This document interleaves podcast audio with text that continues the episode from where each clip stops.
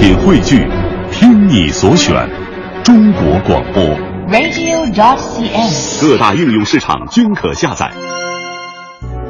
我们要的是新鲜活泼的文艺态度，我们要的是犀利俏皮的麻辣点评。文艺大家谈，你可以用温良的声音评一句江湖夜雨十年灯，更可以在午间茶歇品评文艺，喷吐八卦。周五十二点，文艺大家谈，与特立独行的文艺视角不期而遇。不期而遇。中午的十二点零四分，欢迎大家的到来，这里是文艺大家谈，我是董月。嗯，Hello，大家好，我是胡宇。嗯，今天呢是二零一五年的三月十一日，八十七年前的今天，不简单。水地里开花，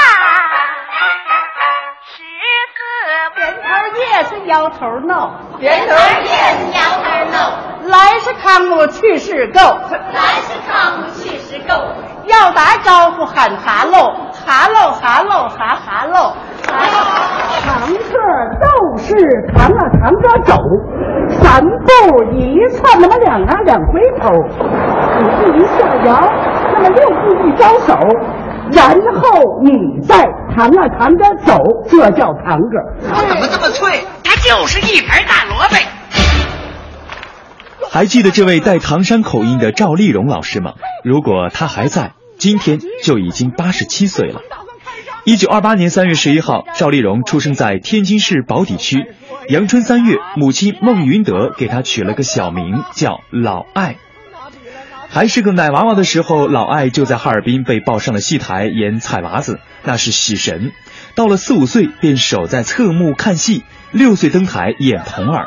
一九三七年七七事变后定居北京，十二岁的老艾被姐姐芙蓉花改名为赵丽蓉，并拜马金贵为师，开始了正式学戏，攻青衣和花旦。此后在北京、哈尔滨、沈阳、天津等地走南闯北。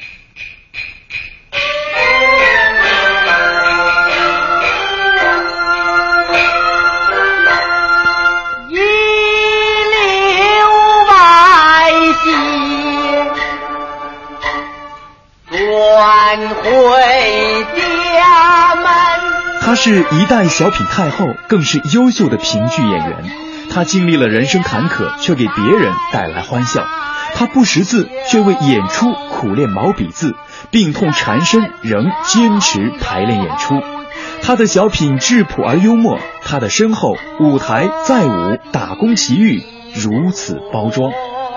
今天赵丽蓉老师的生日，怀念他曾经带给我们的欢笑与感动。脑袋发晕。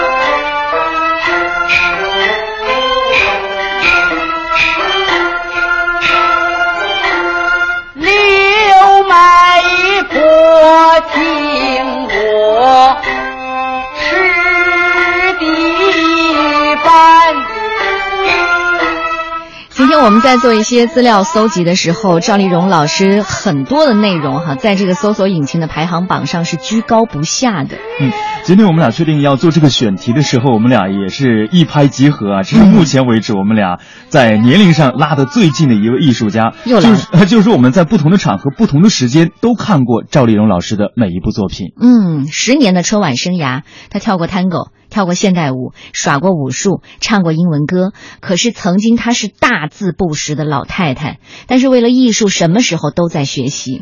是的，虽然说她来自基层，但是我们一直觉得，包括我也认为她一她真的很潮。那是，那把那大花裤子穿的多漂亮呀！嗯，赵丽蓉老师呢，把欢笑和经典作品都留给了我们。如果他还活着，今天呢就应该是八十七岁了。嗯，是的。那么我们今天的互动话题呢，就是围绕赵丽蓉老师来展开吧。您记忆中的赵丽蓉老师哪一部作品，或者说哪一句经典台词打动过你？欢迎大家在这个时候和我们的节目取得互动。嗯，我们的微信公众平台搜索“文艺大家谈”五个字就可以加入今天的话题互动了。在节目当中呢，为大家准备的奖品是第三届北京农业嘉年华的门票四张，还有就是百老汇影城的电影票四张。嗯，同时呢，从呃本周开始，我们文艺大家谈已经在招募听众了。招募听众干嘛呢？就是在第三届北京农业嘉年华，也就是本周六，我们文艺大家谈将要带队啊，董月带队将和这个综艺对对碰的小曾来在现场进行一场 PK。所以我们今天在节目中同样要招募我们的听众。嗯，其实我们的招募活动是从本周一开始的。是的，按理说这周一就已经招满了，你知道吗？但是因为我们这个活动呢，它的游戏设计有一些啊小小的一些难关给大家，所以呢，我们会从众多的这些招募的家庭当中呢，会进行一些小小的筛选，基本上会在今天下午和明天下午的时候就确定我们最后五个家庭、六个家庭是分别是哪个家庭。如果是到明天下午你还没有接到我们的电话的话，很可能就是只能。领到这个演出，呃，应该门票对吧？对，但是据听说，据听说，咱们本周六的活动还是非常丰富多彩的，像有这个答题，还有模仿这个怎么奔跑吧兄弟的撕名牌的寻找 logo，还有就是摘草莓，我相信太诱人了。好吧，呃，这个时间希望大家通过我们的呃文艺大家谈的微信公众平台来报名吧。报名的方式呢，麻烦你哈。给到我们一些信息，比如说你有几个人参加，还有就是孩子的年龄是多大啊？另外呢，就是呃，是不是自驾，这些我们可能都需要知道。是的，那么接下来进入我们今天的主编的点头条，有请北京青年报的主编助理刘江华先生。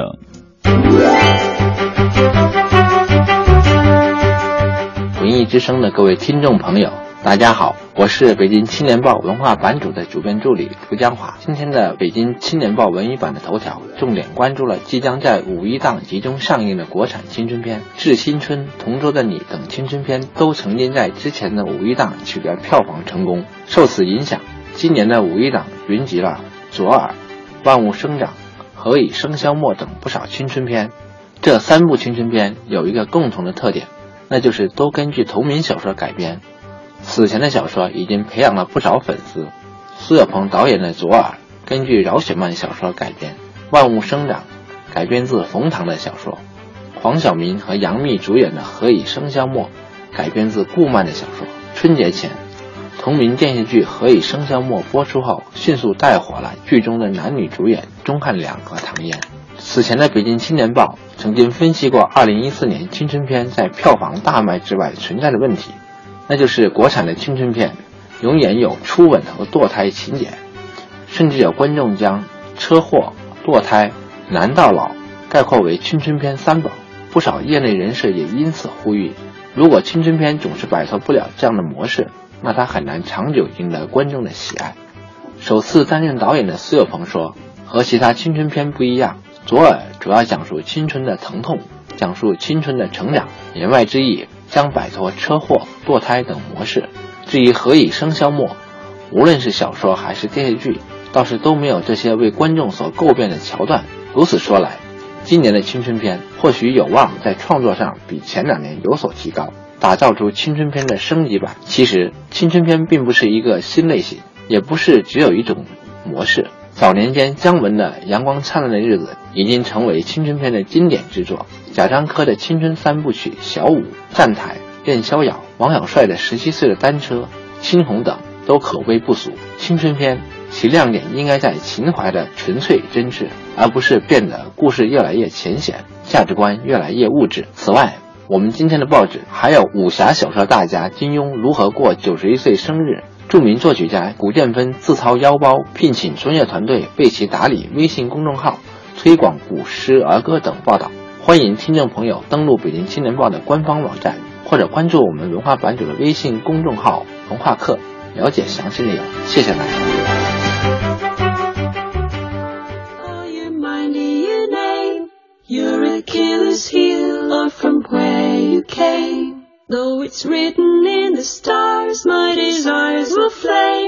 I might take a pass on what the stars are saying Cause you're impossibly beautiful Is that cause I'm waiting? Is that cause I'm looking? Is just cause you are? You're impossibly beautiful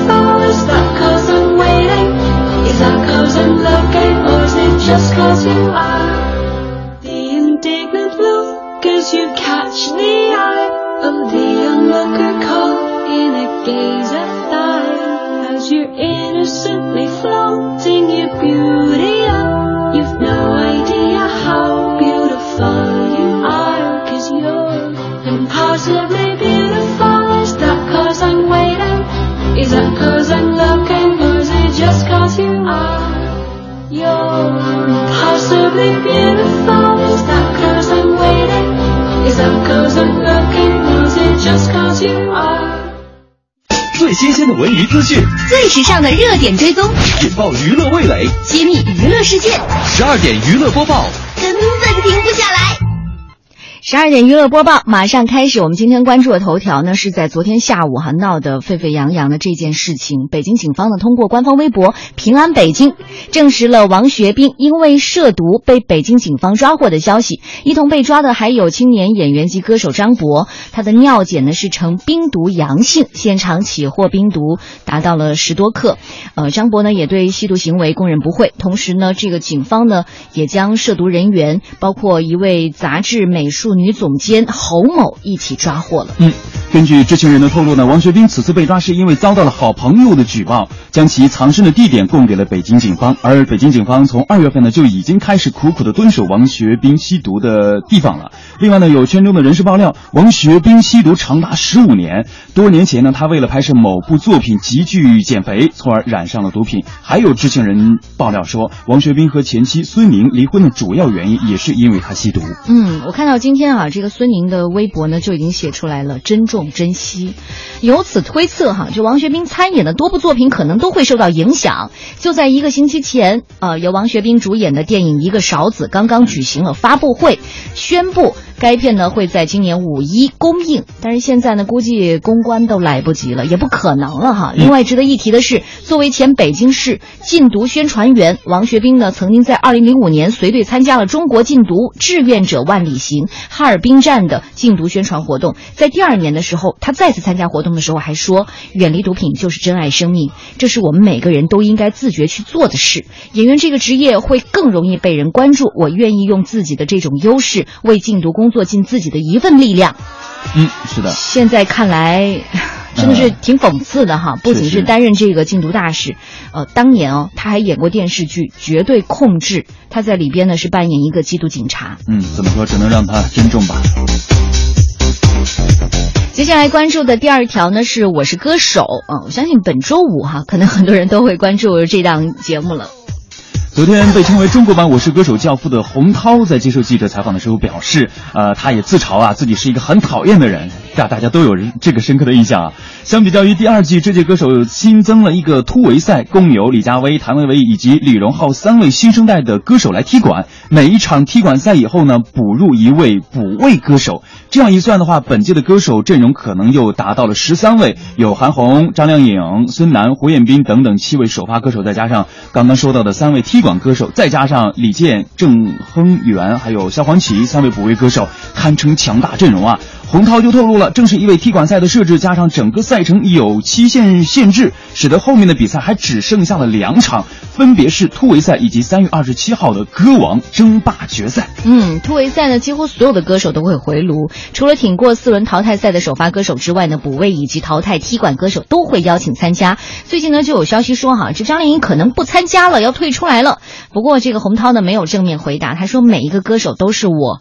上门郑重的去邀请的，他们参加前呢也都有一些自己的特殊情况。为了敲最好的阵容，我们在签约的时候呢就已经做了沟呃充分的沟通。他们会根据比赛情况安排自己的工作。好像是说张靓颖仍然会来哎，嗯，可能已经签了合同的哈。在上一场节目结束的花絮当中呢，大家可能都看到了，李健在调侃洪涛的时候就说：“我妈说了，最该淘汰的就是比赛后宣布结果的那个人。”那是那个人就是洪涛啊，他呢是不按正常名次来宣布。结果，比如说比拖拉机还慢的语速，制造出了说听比赛结果堪听比评判结果的心理煎熬感。不是，就是听这个比赛结果呢，就像听这个判刑结果一样。是的，就心里很煎熬，你知道吧？然后。嗯，喜欢歌手的这个观众也说啊，节目挺好看的，就是宣布结果太做作了。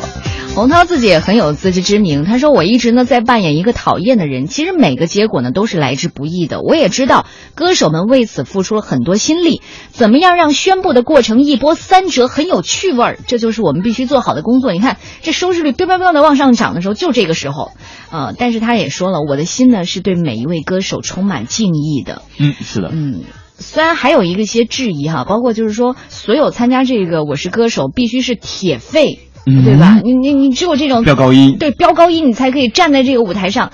但是他自己也回应说了，你看林志炫的《烟花易冷》，可以吧？嗯韩磊的《花房姑娘》行吧？李健的《当你老了》也行吧？嗯，这些也不是飙高音的哈。所以他说了，呃，要说这一届亮点在哪里呢？就是超级豪华的阵容和超强的实力，不知道这算不算是大亮点？时间来到了十二点十八分，我们的十二点娱乐播报还在继续。接下来关注的就是刘德华了。据香港明报消息呢，刘德华几乎每隔两到三年就会在红馆举行个人演唱会。二零一三年的时候，他展开了 Always 巡回演唱会，但是开了十多场之后呢，去年的巡唱暂停了。歌迷等了很久，还是没有等到他今年要开个唱的消息。不过最近呢，刘德华接受访问的时候就说了哈，是因为我想多一点时间来陪女儿，不想错过女儿这段成长期。嗯，因为做演唱会呢，可能要花很多的时间来进行构思啊，或者是排练啊，之后又要不停的到各地来做巡演，所以呢，还是想等到女儿先上学了，他还想再多陪她一年。这个阶段呢，我觉得应该把多一点的时间给女儿，这也是他现场给大家说的啊。嗯他希望有更多的私人空间，以为女儿来物色一个学校，带女儿去面试啊，像一个普通爸爸一样，为下一代来操心。下一代的教育呢，也是他一直挂在心上的，希望能够找到适合女儿的学校。嗯，你知道在香港的一些名校啊，就是哪怕是幼稚园，就幼儿园，呃，父母双方一定要出现在这个面试现场的。嗯。嗯，如果是双亲健在话，提问的对吧？对，要接受提问的，你你也得面试，嗯，就是父母也得面试，孩子也得面试，就哪怕你是刘德华，对，不管你是谁，大家都一样的。过来，好吧。刘德华的女儿呢叫刘向慧，今年五月呢就要满三岁了。至今呢，好像真的没有看到狗仔队可以拍到向慧的容貌。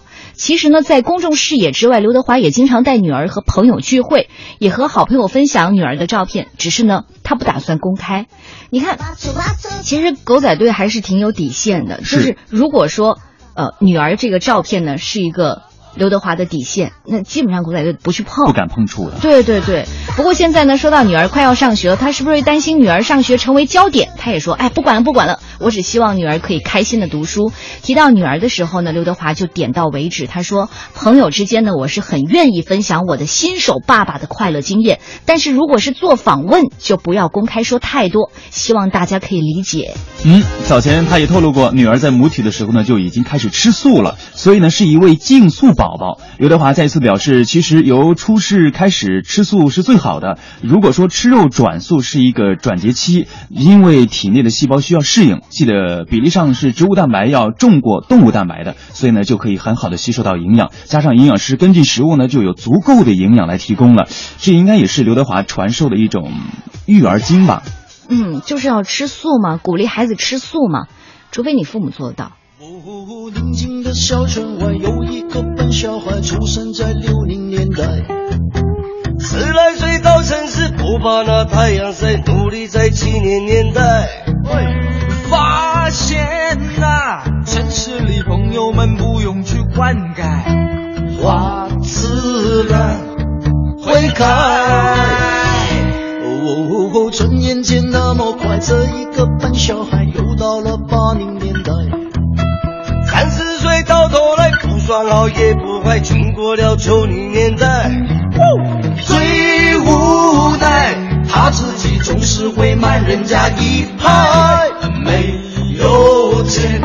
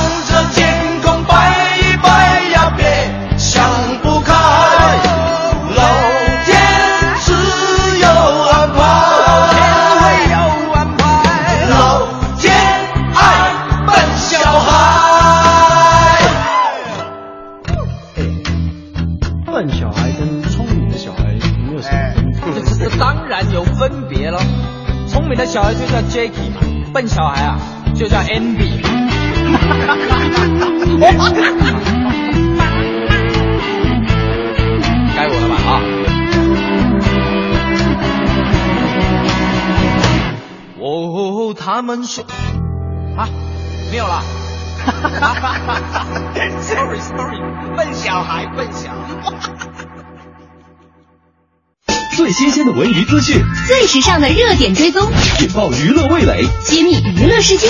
十二点娱乐播报，根本停不下来。停不下来的十二点娱乐播报，接下来关注的这一条呢，是和徐娇有关的。女星徐娇呢，日前在微博透露自己得了良性肿瘤，让不少粉丝都替她担心。不过呢，在经过手术治疗之后呢，徐娇恢复的还是算神速的哈。昨天呢，她又更新动态了，除了表示自己已经出院之外呢，还自曝在住院过程当中因为太痛了，对妈妈家暴。嗯。徐娇呢也是在经过了穿刺以及一系列的检查之后呢，医生已经确定他得的是良性的畸胎瘤，可以说通过这个手术恢复健康。而他在这个微博和粉丝分享的近况呢，他说了我的。恢复速度又上了一个等级，今天都可以帮妈妈晒被子了。此外呢，他还自曝在医院的期间，因为太痛了，还会经常的掐捏妈妈的手，让徐娇很过意不去的直呼妈妈太辛苦了。等下次正式手术的时候，我不会再家暴你了。嗯，徐娇呢，在得肿瘤的消息曝光之后呢，也收到来自四面八方的关心和祝福。他的干爹周星驰呢，也打电话来关心，让他很感动。徐娇也说，为了大家，自己会尽快的康复起来的。毕竟太年轻了嘛，对不对？嗯。最开始看到这个。消息的时候，我都说天哪，这么小的小孩，不过他已经长大了。但是发现还是比较早的，祝福一下。好，接下来呢，说到的就是四十四岁的苏慧伦又回到了我们视线当中。呃，我们曾经觉得，在今年一月份的时候，看到奶茶很勇敢的当四十五岁妈妈的时候，我就觉得哦，真太棒了。可是呢，嗯，台湾媒体报道哦，四十四岁的资深玉女歌手苏慧伦，去年三月嫁给了板类运动商孙一鸣之后，啊，去年七月的时候就怀孕了，预计呢是今年的五月初会生下金牛座的宝宝，现在应该是八个月吧？嗯，是。啊，在前天呢被拍到了和陆佳怡夫妇喝下午茶，呃，老公呢也带着跟前妻所生的女儿随行，不过呢。这个小妈妈苏慧伦的管教有方哈，一个眼神就让她的妓女一秒变乖。其实真的很难处理这种关系，你知道吧？所以，嗯，就看这个苏慧伦的智慧在哪了。嗯，不过据说呢，在苏慧伦怀孕到四个月的时候还吐得很厉害，但是现在。八个月了，不管怎么样，已经恢复了这个正常的食欲嘛。啊，不过四十四岁，他还决定说，我现在还没有想好是不是剖腹产之类的。我就觉得，好勇敢啊！不要再去跟这个生理去去去去抗，哎呀，抗争是吧？顺其自然是吧？啊，不是，我是觉得四十四岁了，不管怎么样哈，就还是 听医生的吧。太八卦了。再来看一下今天晚上看什么电影方面呢？《超能陆战队》《木星上行》《帕丁顿熊》都有不错的排片，还有《狼图腾》《澳门风云》《二天降雄狮》，还有《北京纽约》以及《将错就错》《大喜临门》呢，都还有一定量的排片。嗯，我们继续来关注一下展览方面。中国美术馆从今天开始到三月十九号，中国美术馆的美术学院的教授邱振中的个展，再会在这个时间来展开。这个个展呢，会给你一个难题，就是面对他的作品，你根本无从判断这究竟是书法还是绘画。不过呢，这种无拘无束的自由跨界实验，正是邱振中作品的独到魅力所在。这次展览呢，也是由央美院的范迪安亲自策划并担任学术主持的，你就应该知道这个艺术价值到底有多高了吧？嗯，其实真的就是范院长很少会出来去主持这种学术的这种展览，真的很少很少。好吧，接下来我们再看一下舞蹈方面，国家大剧院歌剧院今天开始到三月十三号上演摩纳哥蒙特卡洛芭蕾舞团的《浮士德》，这是一个呃，应该说是现代芭蕾舞吧。我有看到他的这个照片，还是迷死人了。戏剧方面哈，国家话剧院这一周呢都会上演黄英导演的《枣树》。嗯，如果是感兴趣的朋友呢，赶紧去看一下。音乐剧方面，繁星戏剧村呢有《如果我不是我》。我们要的是新鲜活泼的文艺态度，我们要的是犀利俏皮的麻辣点评。文艺大家谈，你可以用温良的声音评一句江湖夜雨十年灯，更可以在午间茶歇品评文艺，喷吐八卦。中午十二点，文艺大家谈，与特立独行的文艺视角不期而遇。不期而遇。中午的十二点三十三分，欢迎大家继续回来，这里是正在直播的文艺大家谈，我是董月。嗯，大家好，我是胡宇。我们今天的互动话题就是大家记忆中的赵丽蓉老师最经典的影视作品，或者是最经典的小品作品，还有就是你对她这些影视作品当中哪一句台词记忆印象是最为深刻的？嗯，一九八八年的时候，赵丽蓉老师六十岁才首次登上春晚，而且呢，曾经在小品里写下“货真价实”四个大字的她，看似信手拈来，其实时呢，苦练了好几个月。到了一九九九年春晚最后一次亮相的时候，他已经身患绝症了。今天呢，我们就在节目当中以这样的形式来回忆这位带唐山口音、平凡可爱的赵老师。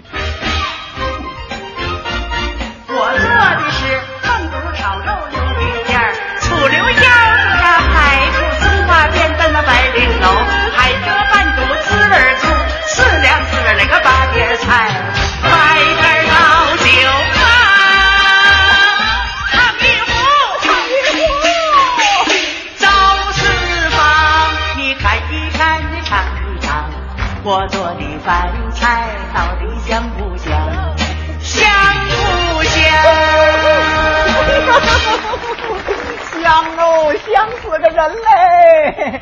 哎呀，我们这儿的饭菜也够香的。待会儿啊，您得编点词儿把它给我唱出来。我能唱。老太太，哎，您可别光说不练。哈哈，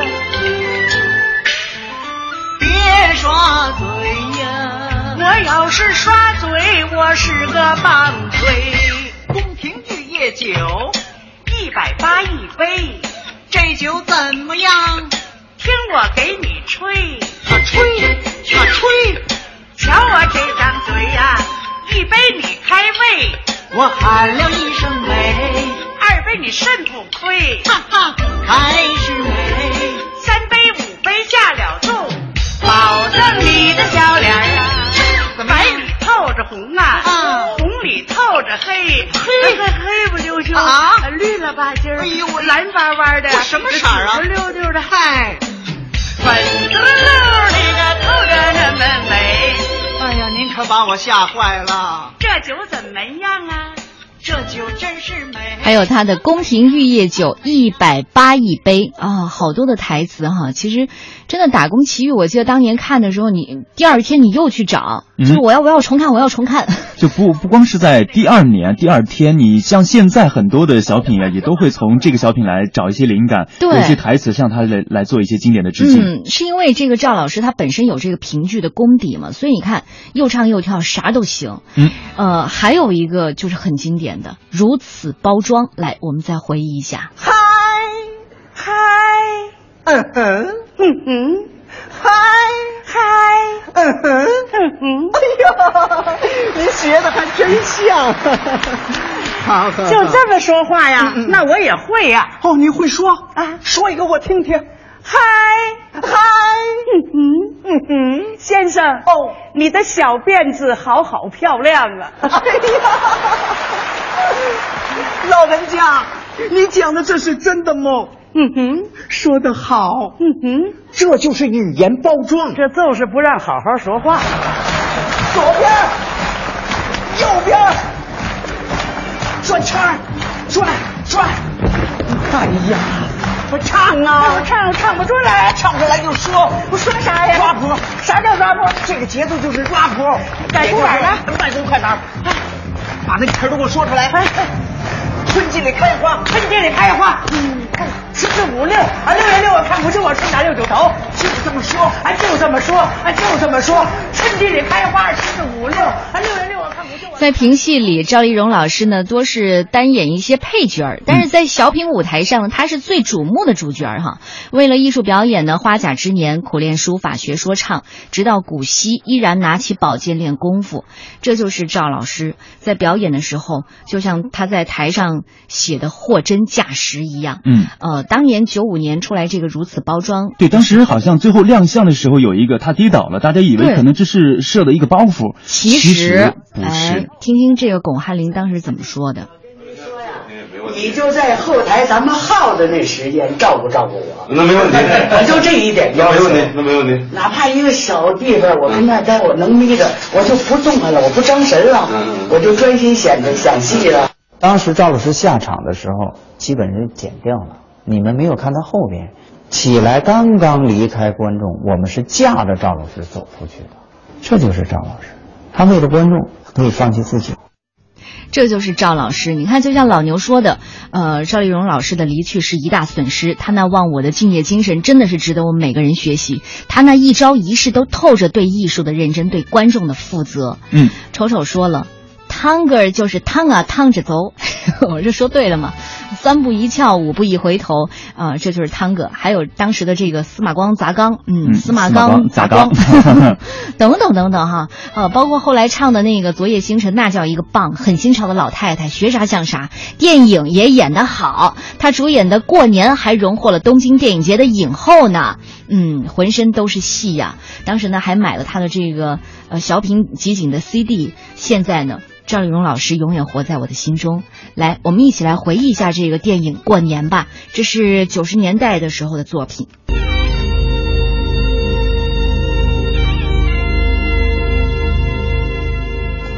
我给你存了十瓶人参酒呢。咋？叫小名啊？嗯，咋的？不姓叫？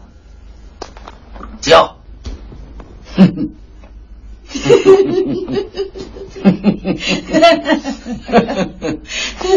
小婷可会疼人了。他能找到你，这是他的福分。哎，我呀，打小就没了爹妈，没人疼，没人爱。小时候是吃人饭馆的剩饭长大的。吃剩饭，吃剩饭你还长这么大个儿？那要吃正经饭，还不顶出这房顶去？你爹年轻的时候也火过那么一阵子，老了，孩子都大了，就过去了。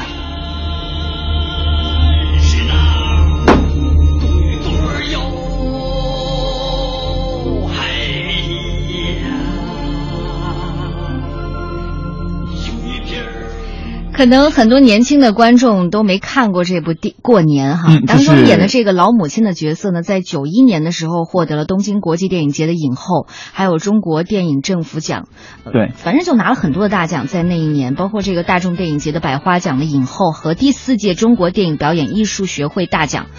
对，其实大家如果说你有时间的话，还可以去搜了搜过来看一看啊。这部电影就是以过年呃一个为题材的拍摄的一部影片，在现在很多的影评呃栏上对它的评价还是非常高的。嗯，呃，商业五长安说了，赵丽蓉可以说是伴随成长的影视戏曲老明星了。想来呢，可以分为评剧赵丽蓉、影视赵丽蓉和小品赵丽蓉。接触最早的是评剧赵丽蓉，印象最深的是当年评剧《杨三姐告状》当中善良而有些糊涂。的养母，还有《花为媒》当中的阮妈，虽然是配角儿，但是一样的深入人心。之后呢，是影视赵丽蓉，无论是《苍生》中的田大妈，电影版《红楼梦》中的刘姥姥，过年中的母亲，孝子贤孙伺候着，呃，那个一心要求土葬的小二娘。印象最深的就是八二版《西游记》当中的。车迟国的皇后，嗯，主要呢是因为本色演绎淳朴嘛，善良的农村大妈，想象都是这个深入人心的，嗯。我今天呢还在这个马伯庸的微博上看到哈，他是这样写的：赵丽蓉时代，蔡明和潘长江始终都是在第二梯队的，未能跻身绝顶之列。如今绝世高人一去，春晚就到了莫忧时代，群小熏熏呐。好吧，再来感受一下吧。这个当年的刘姥姥，哎，大爷们纳福了。你哪来的？我我是找太太陪房的周大爷，我请哪位大爷替我请他老出来？大不过才二十多岁吧？对，就有这么大本事，就当这么大家。哎呦，这可真难得呀！我的姥姥告诉的你呢，这位凤姑娘年纪虽轻，处事啊却比世人都大，少说些也有一万个心眼子。是啊，要论赌口齿啊，十个会说话的男人也说不过他呀。哦，回头你见了就信了。就是啊，对下人未免太严了点儿。嗨，哎呀，你这不好好走道，你看这这是怎么呀？快，姥姥看看摔着了没有？没事吧揉揉揉揉揉揉。哎呀，不要紧，不好好走啊。嗯，姥姥这边，哎。我觉得光从这个听觉上哈，这八八版的《红楼梦》，刘姥姥还是真的是浑身是戏呢。嗯、是的，你能够想象她当时塑造这个角色的时候，那种怎么说？从她的身上你能够感受到她呃，一丝一厘的那种，哎呦，真的是全面都是戏。啊、好，呃，刚才也有朋友提到了这个评剧，呃，其实呢，早在一九五二年的时候，赵丽蓉老师呢就参加了总政解放实验评剧团和新凤霞合作。那个时候呢，虽然只是配角，但是同样有戏。花为媒，您还记得吗？等等着，我还得报花名呢。你会吗？会。你连一年四季开什么花都不知道，还报花名？听了姑娘的，我不就会了吗？那么你就报报我听听。哎，你要是忘了哇，姑娘给你提个醒，我还是说报就报。我的五姑娘啊。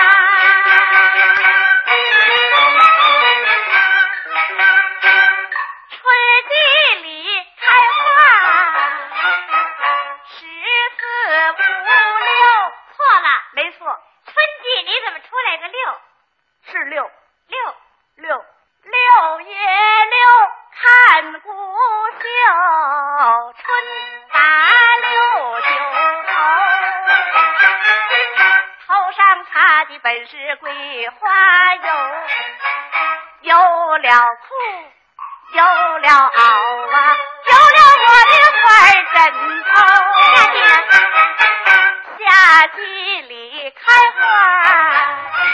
确实，在舞台上的这些作品哈，赵丽蓉老师就曾经有一句台词说的：“台上一分钟，台下十年功，一言一行都是功夫。”您看，现在好多的这个相声小品演员说话好像都不太利索哈，嗯、基本功真的是没练好，怎么就敢出作品了呢？况且还是一位从基层走出来的一位艺术家，他真的能够做到很多人做不到的事情，这个应该也能够让所有的人向他学习。我觉得，嗯，最远的距离就是没有 WiFi。他写了一首诗，叫“德艺双馨，没有贪心，不为酬薪，演技初心，日月劳心。”观众欢心，好吧？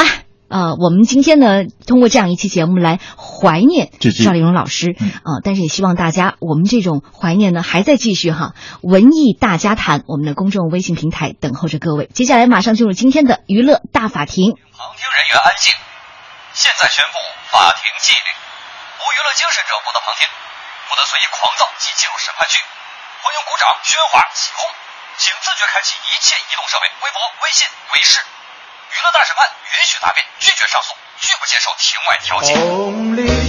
你无权保持沉默，你所讲的一切呢，都会作为呈堂证供。那做人呢，最重要的就是开心吗？发生这种事，大家都不想的。有请审判长、审判员入庭，全体起立。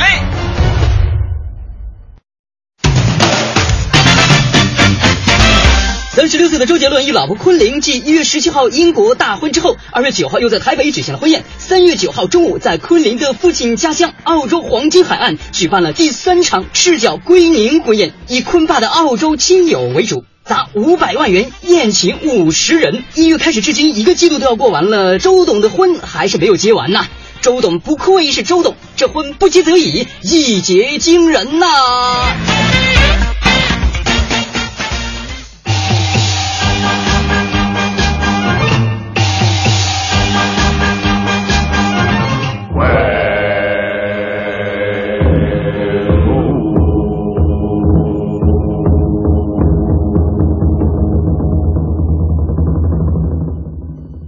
庭现在开庭，有请周董及女啊老婆昆凌上庭。呃，我说周董啊，你这是要闹哪样啊？三个月了还没有结完婚，你这回是要办全球巡回婚宴澳洲专场？哦，还不错，这个叫法蛮好的。没办法，昆凌父亲亲友都在澳大利亚。特别是昆凌的爷爷也在澳洲，所以喽。哎，法官大人，法官大人，我想问一句，周董哦，是不是新娘子体力好？哎，要不然怎么可以招架得住嘛？法官大人，我觉得我今天这件事情在交代的过程当中，不要有别人来插嘴。好了好了好了，我不说就是了。可是这都是第三场了，还这么隆重，五百万耶！五百万怎么了？我爱昆凌，所以当然希望给他最好的。哦，怎样？任性哦？可是，你你你你你在前两任女友的时候也说过爱他们，可结果怎么着啊？还不是分了？小秘书，哈哈，周董小秘书解读时间，论周董前两段未果感情，为何未果？在吴宗宪的撮合下，周杰伦2001年到2005年和蔡依林交往过一段时间。交往期间，周杰伦曾经帮蔡依林制作了多首脍炙人口的歌曲，包括那首奠定了蔡依林小天后地位的《看我七十二变》。直到2005年，周杰伦因为劈腿侯佩岑，才让这段恋情宣布告终。双 J 恋，多好的一对情侣呀、可最终不是还是分手了吗？你看，蔡依林后来接受采访的时候，说到周董的时候，说自己在对方提出分手的时候，竟然还在想，嘿，用什么办法来继续呢？因为还是舍不得嘛。可见蔡依林哦，对这段感情用情至深哦。可是呢，唉，两人的感情啊，败就败在选错了时间呐、周董那时候二十二岁，这么年轻的个小屁孩，正好在歌坛混得风生水起的时候，嘿，你蔡依林你也不愿意公布嘛，对不对？年轻叛逆加上爱面子哦，所以注定你要被周杰伦伤害了。二零零五到二零零六年，一张被狗仔偷拍到的勾肩搭背的逛街照，让周杰伦与侯佩岑的恋情意外曝光。随后公开恋情，二零零六年周侯恋宣布分手。侯佩岑很久没见了，对不对？台湾第一美女主播，哎，当年周杰伦可是苦苦追到手的傲娇女人哦。两人爱得轰轰烈烈，可最后还是敌不过分手命运啊、哦，什么原因哦？今天你要再问老衲，老衲告诉你，周杰伦曾经解释，因为自己的个性有问题。他坦诚哦，没有时间相处嘛，所以他们才会走到今天的。侯佩岑呢？侯佩岑一看就像他的姐姐，是不是？我跟你说，周杰伦是不适合姐弟恋的。所以最后呢，这种细水长流的爱情不合适了，两个就分手了。怎样？你明白了没？咱们现在都各有另一半，彼此祝福吧。各位粉丝也都一起来祝福他吧，一起祝福周董。可是我真的很羡慕你哎！我十九岁的时候还在攒钱买一张演唱会的门票，可是你十九岁的时候就已经拥有整个他了。不管怎样哦，管你们结婚是三个月还是三年，总之你要好好对他。周董，你怎么又婚了？本来你结婚呢，我只当自己是个过客，可是这铺天盖地的报道，我想过都过不去啊！你这要接多少趟啊？哎，你告诉我，是不是红包没拿够呢？呃，我说周董啊，从刚开始你们俩第一场英国的古堡婚礼，到二月九号台北的这个游乐场婚礼，又到近日的这个黄金海岸婚礼，你如此高调的给昆凌办了这么多的婚宴，是想干嘛呀？是想让你的粉丝们，还是想让你众前女友们都死心吗？你想多了，我是周董，你不知道我有新专辑要出来了吗？其实呢，我在之前也承诺过昆凌，我会给她童话般的婚礼，但是我觉得我真的是结婚结上瘾了，我没想到结婚这么好玩哎！哦，你们可能会说我作秀，但是真的，如果你们可以像我一样有钱任性的话，你真的会像我一样做巡回演出的。哦，错了错了错了，做巡回婚礼。好吧，我要再去结婚喽。这一期还有呢，你们等着吧。我说啊，不管你们俩以什么样的方式，这个故事呢，总是要有一个了断的。周董，你们俩这婚也结了，礼数也都全了，踏踏实实的过日子吧，别再折腾了，好好的搞自己的创作。粉丝们图不到你人，还不能图点别的吗？好，到此结束，散。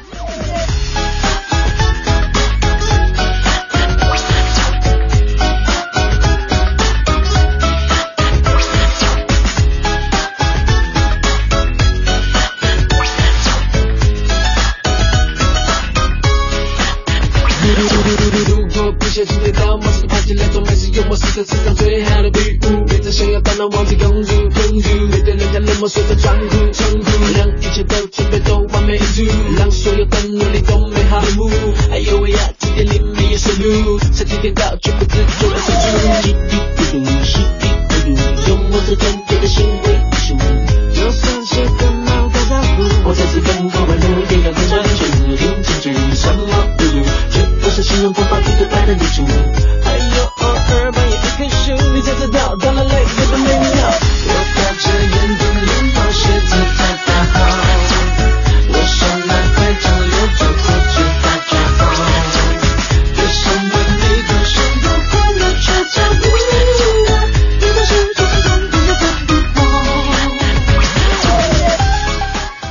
武长安说：“赵丽蓉老师浑身都是戏，让我们常看常新，百看不厌。”我在看到这句话的时候，我就在想哈，要是这个赵老师还在的话，要是舞台上还需要的话，哪怕是唱周杰伦的歌，他也一定可以。他肯定可以，我相信哈，这就是赵丽蓉老师带给我们的这种舞台形象，你就觉得好像没有他不可以的。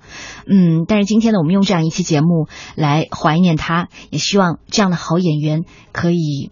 在我们的生活当中还有哈，嗯，对。那么下面呢，我们来看一下我们的文化学者，我们的溥仪今天会给出一个什么样的字？